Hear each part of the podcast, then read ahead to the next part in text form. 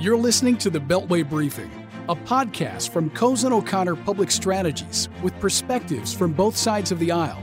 Now, for political insight and strategy, let's get started with your hosts, Howard Schweitzer and Mark Alderman. Welcome to this week's episode of the Beltway Briefing. It is November 14th, and my colleague Mark Alderman is on the IR list. He's on injured reserve back in Bryn Mawr, Pennsylvania. But I'm fortunate to be joined today by our colleague, relatively new colleague, Michael Bain. Michael, welcome. Thanks, Howard. I'm excited to be on. Michael spent 10 years on the staff of the Senate Appropriations Committee. And today we're going to focus on the appropriations process, which is another term for the spending process. A lot of folks are focused right now, Michael, on uh, the prospect for an appropriations bill and whether they'll shut down the government if they're not able to to get their act together. And and so that's what we're going to explore today. Uh, Michael joined us earlier this year and has a wealth of knowledge on the appropriations process. So I'm going to have some fun putting him on the spot this uh, this afternoon. So, Michael, we always start the Beltway briefing, as you know, with a little bit of fact or fiction. So I'm going to toss out a few things for us to discuss. All right, that sounds good. Michael, fact or fiction? President Trump will shut down the government because of what's going on with respect to impeachment. Howard, I want to say fiction, but with a condition. Um, so the current news is that yesterday, um, House Appropriations Chairwoman Nita Lowey and Senate Appropriations Chairman Richard Shelby met for 30 minutes, and they agreed on extending the current continuing resolution uh, till December 20th. Um, the president's reaction remains kind of a wild card, uh, but Shelby and Trump went to the Alabama LSU game on Saturday, and while reports are they didn't get into a lot of detail, um, it seems like the talk went well. Um, so, with that agreement to extend the CR into December 20th, um, even if the Senate takes up an impeachment trial, um, it should be completed by that date. And I think the CR would be able to bridge that gap and avoid the impeachment issue, um, although maybe not all the political fallout afterwards.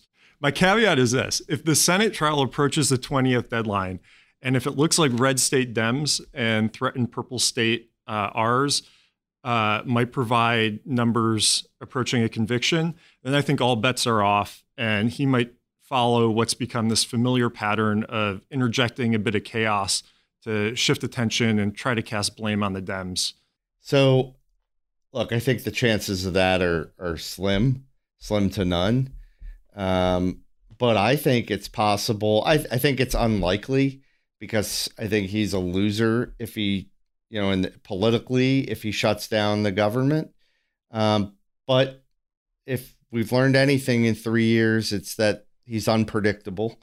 And um, actually, we we kind of knew that more than three years ago. But um, he's unpredictable, and he's reading the tea leaves. And if he wants to shift attention, um, if the news cycle is such, he can shut down the government and um, shift attention, at least temporarily, away from impeachment. So um, time will tell. Fact or fiction number two, Michael. Congress will eventually pass an FY 2020 spending bill. So we're already in fiscal year 2020. Congress, that began October 1st. Congress has passed what's called a continuing resolution, which enables the government to remain open. Um, we're under the first continuing resolution. Um, but but what's the chance at the end of the day that Congress passes a 2020 spending bill as opposed to a series of continu- continuing resolutions and eventually a full year continuing resolution? So I'm gonna I'm gonna go with fact on this, and I think. Uh, as in past years, there's will among leadership in both parties of the House and the Senate uh, to take the appropriations process off the table of issues that everyone's dealing with and to avoid another round of brinksmanship. Um, it's why there's been so much talk the past couple of years about returning to regular order. Um, but what is what does regular order mean? So regular order, the appropriations process works on an annual cycle, and it begins um, after the State of the Union address with the release of the president's uh, budget request. And Congress takes up that budget request, and they hold a series of oversight hearings, and then they proceed with drafting the 12 annual spending bills. Um, by late spring, they generally mark those bills up and over the summer we'll move them to the floor. And the goal um, under regular order would be to pass those bills to fund the government and government programs prior to the end of the fiscal year at the end of September.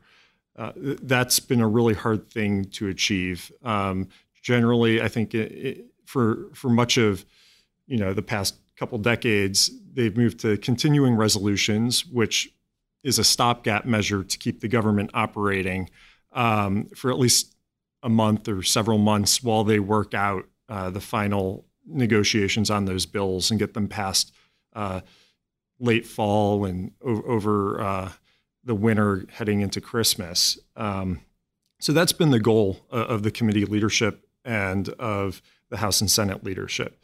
Um, but when you say, will they pass a 2020 spending bill, the, the challenge there is I think they may pass an omnibus bill of several less controversial bills.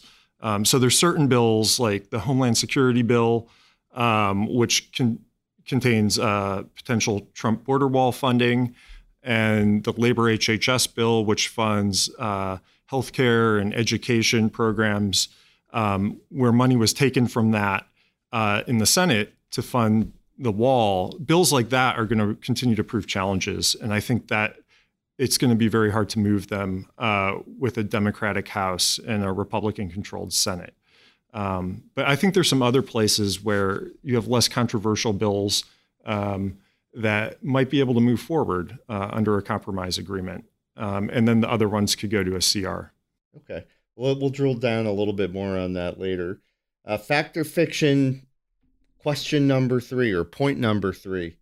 Michael, you and I have been around this town for a long time, me longer than you, but nothing happens in Washington in an election year. Fact or fiction? I'm going to say fact. Um, and it's not terribly original thinking, but I think as presidential and congressional races heat up, the focus will shift to the campaigns and the willingness to compromise, especially between a politically divided House and Senate, uh, will, will, disappear. Um, Senate Dems are eyeing potentially retaking the Senate. And I think they'll conclude that even if they don't, they could still gain seats and will still hold the House.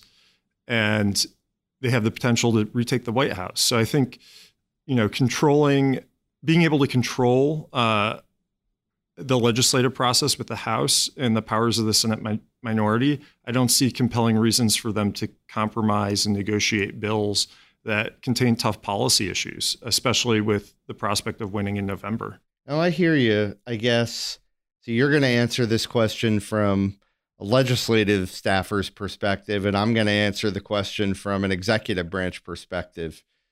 I mean, it, it is certainly conventional wisdom that not a lot happens in Washington in an election year, but I, I see this upcoming year being different. I mean, Trump is is very vulnerable. Um, depending upon who the nominee is on the other side, uh, people are going to get very nervous. And, and frankly, it, it doesn't even matter at this point who the nominee is. People out there are nervous about um, what it means to potentially have a Warren administration. I mean, it would be, you know, an enormous change from what we have now. It'd be an enormous change from what we had under Obama. I mean, a Warren administration or another progressive candidate would be just um, extraordinarily shocking, be a shock to the system. And I think many people we talk to are going to try to, they're going to try to cement what they see as gains they've made in the Trump administration. And, and there's plenty that can happen on the executive branch side. Look, uh, Obama and the Obama administration, they jammed a ton in at the 11th hour and 59th minute. A ton. And I'd expect this administration to do the same. You know, of course, you're right in the sense that other than a spending bill, major legislation is unlikely to pass, but other bills will pass. Things will happen this year, and a ton will get done in the Trump administration in the waning days, if if that's where we find ourselves. Yeah, I, I definitely agree on the on the nomination front in areas where Senate Republicans can can push through nominees and, continue to to stack the the judiciary. Um, but I, I, just have a hard time seeing Democrats willing to to make the compromises that they're currently facing with the appropriations bills um, over border wall funding and, and, transfer authority and cutting uh, non-defense domestic programs as a result. Um, or giving the president a win with something like a major infrastructure package heading into the election. Yeah, no, that isn't going to happen. Um, but but lots of other stuff can and will, I believe. And I think this is, I think it's going to be an unusual, it's definitely going to be an unusual election year by definition because Trump is on the ballot, which is in many ways a total eclipse of everything else. But it's just going to be, it's going to be a busy year. Um, okay.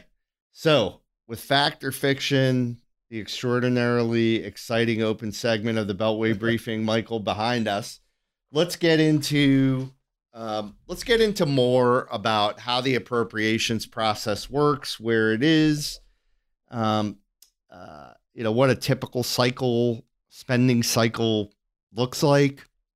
You know, you lived in this every day for a decade. The vast majority of folks don't ever see how the sausage gets made. So, talk to us Talk to us about how the proverbial sausage gets made.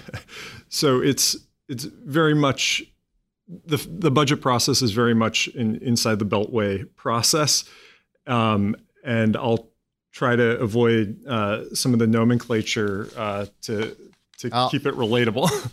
yeah, I'll, I'll, bother you when you throw out your uh, Hill acronyms. Okay, um, so I think maybe it's helpful to kind of start with a state of play uh, of where we are now. You know, we, we mentioned that we're in a CR uh, through uh, continuing resolution. a continuing resolution through the 21st to keep the government funded. Um, absent the passage of federal spending legislation um, or another continuing resolution, the federal government will shut down um, after the current CR expires. Um, to date, the House has only passed 10 of 12 bills, and the Senate has only passed four um, the Ag, CJS, Interior, and Transportation funding bills.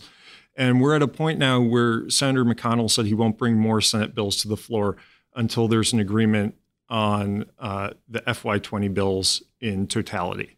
And so, what does that mean? Um, right now, a lot of the negotiations are over what's called 302B allocations. And um, when you look at a budget agreement, um, each committee, the appropriations committee, receives a top line amount of money that it can spend.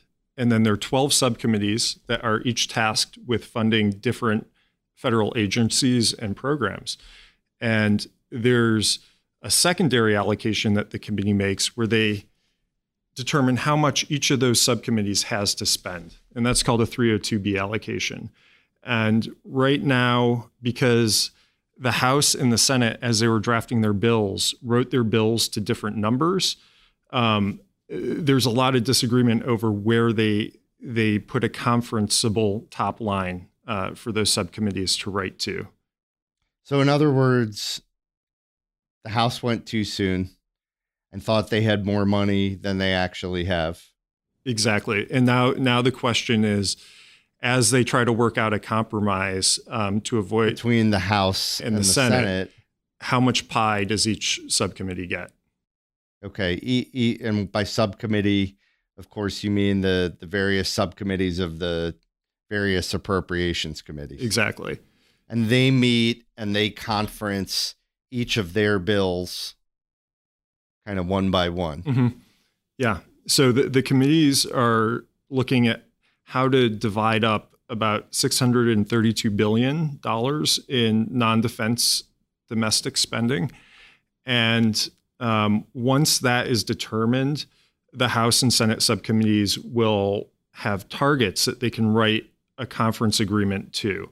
So they can proceed with their negotiations and understand where they want to be when they make com- uh, compromises and trade offs in that negotiation. But until they have a number, it, it's very difficult for them to tackle some of the more challenging issues like border wall funding.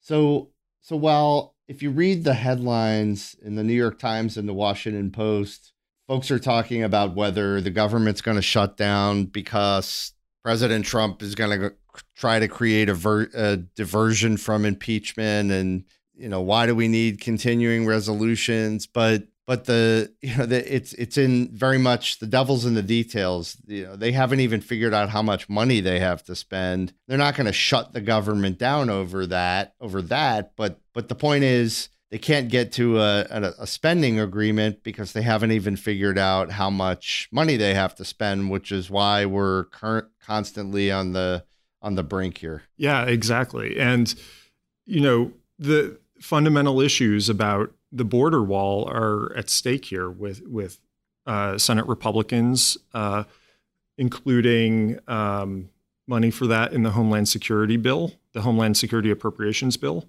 um, and taking money from domestic healthcare and education programs. Um, and that is a real challenge when you're trying to reach a compromise with the House Democrats.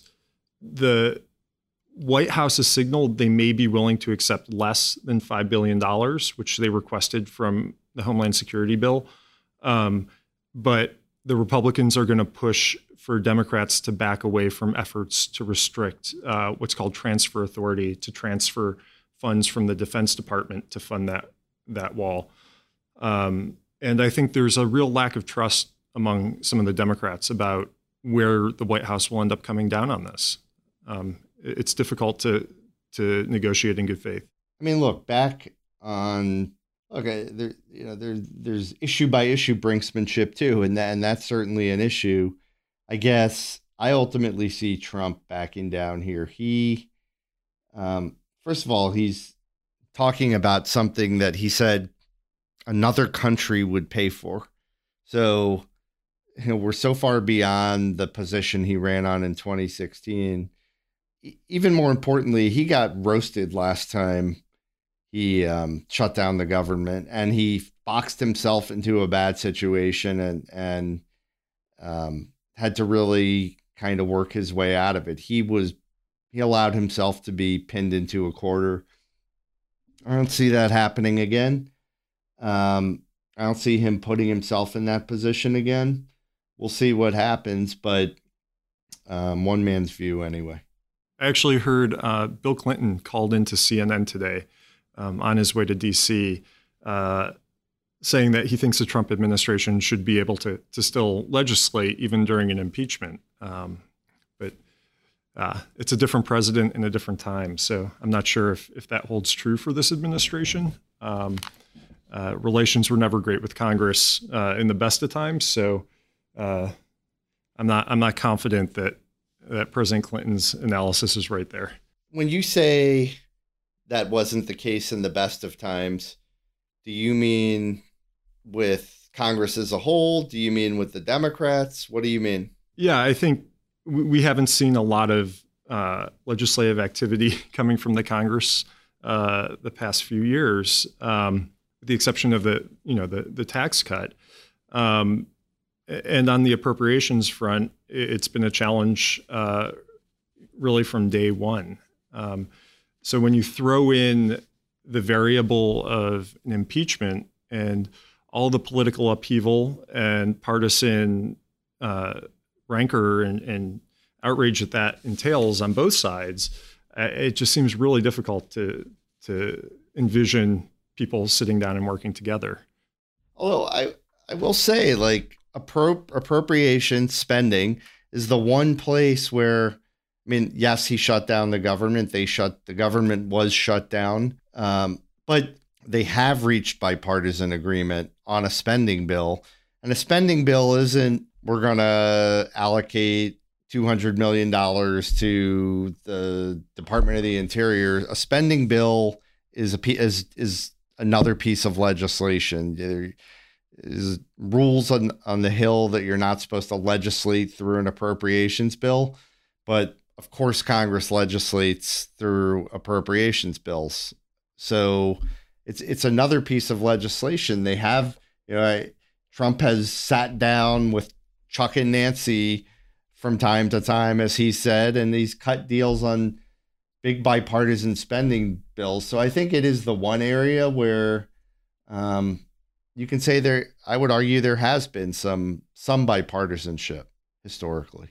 Yeah, and the the famous quote I, I think from John McCain is that they're Democrats, Republicans, and appropriators, and there's a time when the committee comes together uh, and more so now uh, that's been moved to to leadership's uh, purview. But um, the, you know, there, there's an understanding that there's a need to to move forward on these bills, and I think along those lines, even this afternoon, um, there was some news coming out. Uh, from negotiations between Speaker Pelosi and Treasury Secretary Mnuchin, uh, Nita Lowey, and Shelby, um, meeting to discuss a deal uh, on the spending bills. Um, it says that you know th- they think they're making forward progress, um, but there's still no indication uh, whether something will be announced. So, so while we're on it, so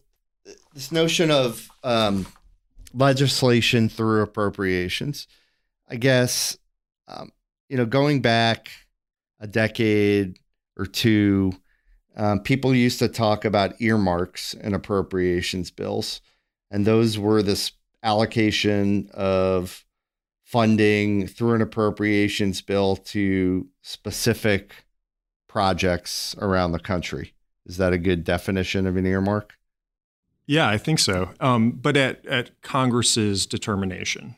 Congress's determination, not leaving it up to the executive branch to figure out how and where to spend money. It was direct funding from Congress to particular projects. Mm-hmm.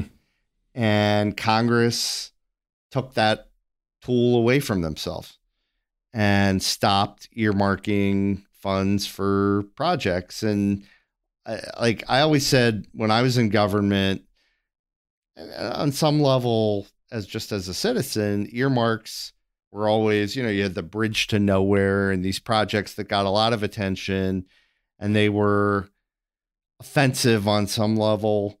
Um, and obviously, politically, they were offensive because Congress gave away the power to earmark, or they didn't give away the power, but they don't exercise the power anymore.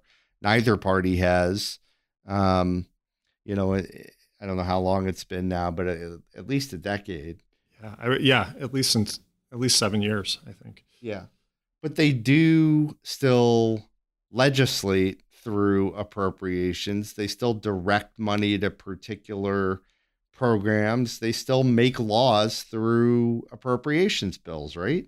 Yeah, and there, there's there is a lot of inherent power in the ability of Congress to choose priorities in terms of spending, um, to shape how that spending is carried out uh, through legislative language and to give softer guidance uh, through the committee reports that accompany uh, these bills. And, that includes uh, directive language and encouraging language um, that, because of the annual nature of the appropriation cycle, um, the executive branch is more likely to carry out. Um, certainly uh, situationally dependent, but um, there's always a risk that if if they don't and they buck the will of the committees, then the following year um, they'll take um, different action in the actual legislative text.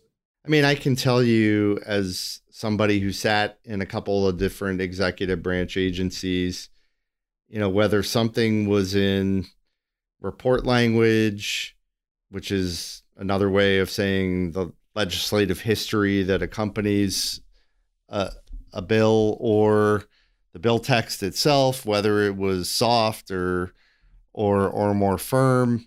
you know, we always took it seriously. And it was often things like study this and study that by X and such date and report back to the committee and what, you know, whatever it was. But we always took it very seriously, um, eh, you know, as if it were a requirement and and acted accordingly. So it, the power is is significant.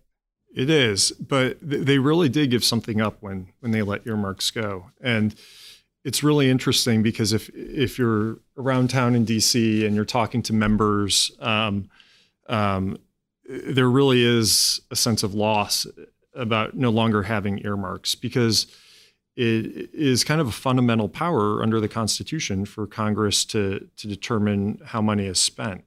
Um, and since they gave up earmarks, while they did give up some bad projects, they also gave up a lot of control over uh, meeting the needs of their states and, and their districts and their constituents that aren't always addressed um, or rise to the top of the, the federal bureaucracy's uh, priorities. And I think that that pain is felt, and the pain of no longer being able to encourage members to vote for bills um, by including earmarks is also felt. And I think that has led to challenges uh, with the process. Listen, absolutely. It's a huge, it may be abhorrent on some level, but it's a huge part of why the system always worked. It's the grease that gets members to cast votes and the fact that they um, that they took that away it, took away their power to to to get things done, to get legislation through the process. And I think really, I think it disempowered Congress. It, it I, as I said, I was never a fan of them when you saw them, but it really it gave took power away from Congress and gave it to the executive branch. And as a former executive branch guy, I would have been happy to have that power, but it it fundamentally means it's harder for Congress to get things done. Yeah. And um, it puts Congress in a position where they have to consider the president's budget request and approve or disapprove line items rather than uh, writing the bills as as they see fit and then having the president make the determination of whether he'll sign it or not. Mm-hmm, mm-hmm. So how how does the process of pulling an appropriations bill together work? You've drafted them, you've been in those rooms. How does it how does it all come together? So it's a good question because it differs throughout the year. Um, the process is different depending on where you are in the budget cycle, and that means I think that you know the influences on on the committees differs throughout that cycle. Um, early on, there is a focus on understanding what the executive branch is asking for and uh, holding them to account to justify uh, their budget request and their, their programmatic requests. Um, and then you move through hearings where you have the opportunity to really, in a public setting, um, ask questions uh, to the leadership of those agencies. And then you get into more uh, of the bill writing mode where you're looking at what you have to spend and determining what the political uh, impetus is for different programs and where the chairman and ranking members are and, and, and trying to draft a bill that will pass muster both for your bosses and then later uh, through markup and on the floor. Good, good. So where do you see everything going this year? I know that's a not an easy question to answer, but make a prediction. What's going to happen? I think my prediction is that we're going to see an extension of the continuing resolution um, past December 20th, um, because it seems like even if they came up with a compromise agreement you know, in the next few days. The committees have a, a logistical challenge of conferencing bills uh, with different starting points, and that takes time. and then they have to pass those bills through both bodies and um, get them to the president for signature. So I think my guess would be there's going to be another extension, and that will bring us into presidential primary season for the Dems. And I think things get more and more difficult um, the further that further that time horizon gets pushed out. So my guess would be that there'll be uh, an omnibus appropriations package with some of the less controversial bills, and the more controversial bills um, will end up going to a, a year-long continuing resolution. Mm. Okay. Okay. Well, something to keep our eye on. Thanks for joining me today to talk talk all things approps and look forward to continuing the conversation as the process moves along. And uh, thank you so much. Thanks so much, Howard. All right. Thank you for listening to the Beltway Briefing. If you liked our show, subscribe on iTunes or Spotify. And while you're at it, drop us a rating. To learn more about the Beltway Briefing or Cozen O'Connor Public Strategies, please visit our website at copublicstrategies.com.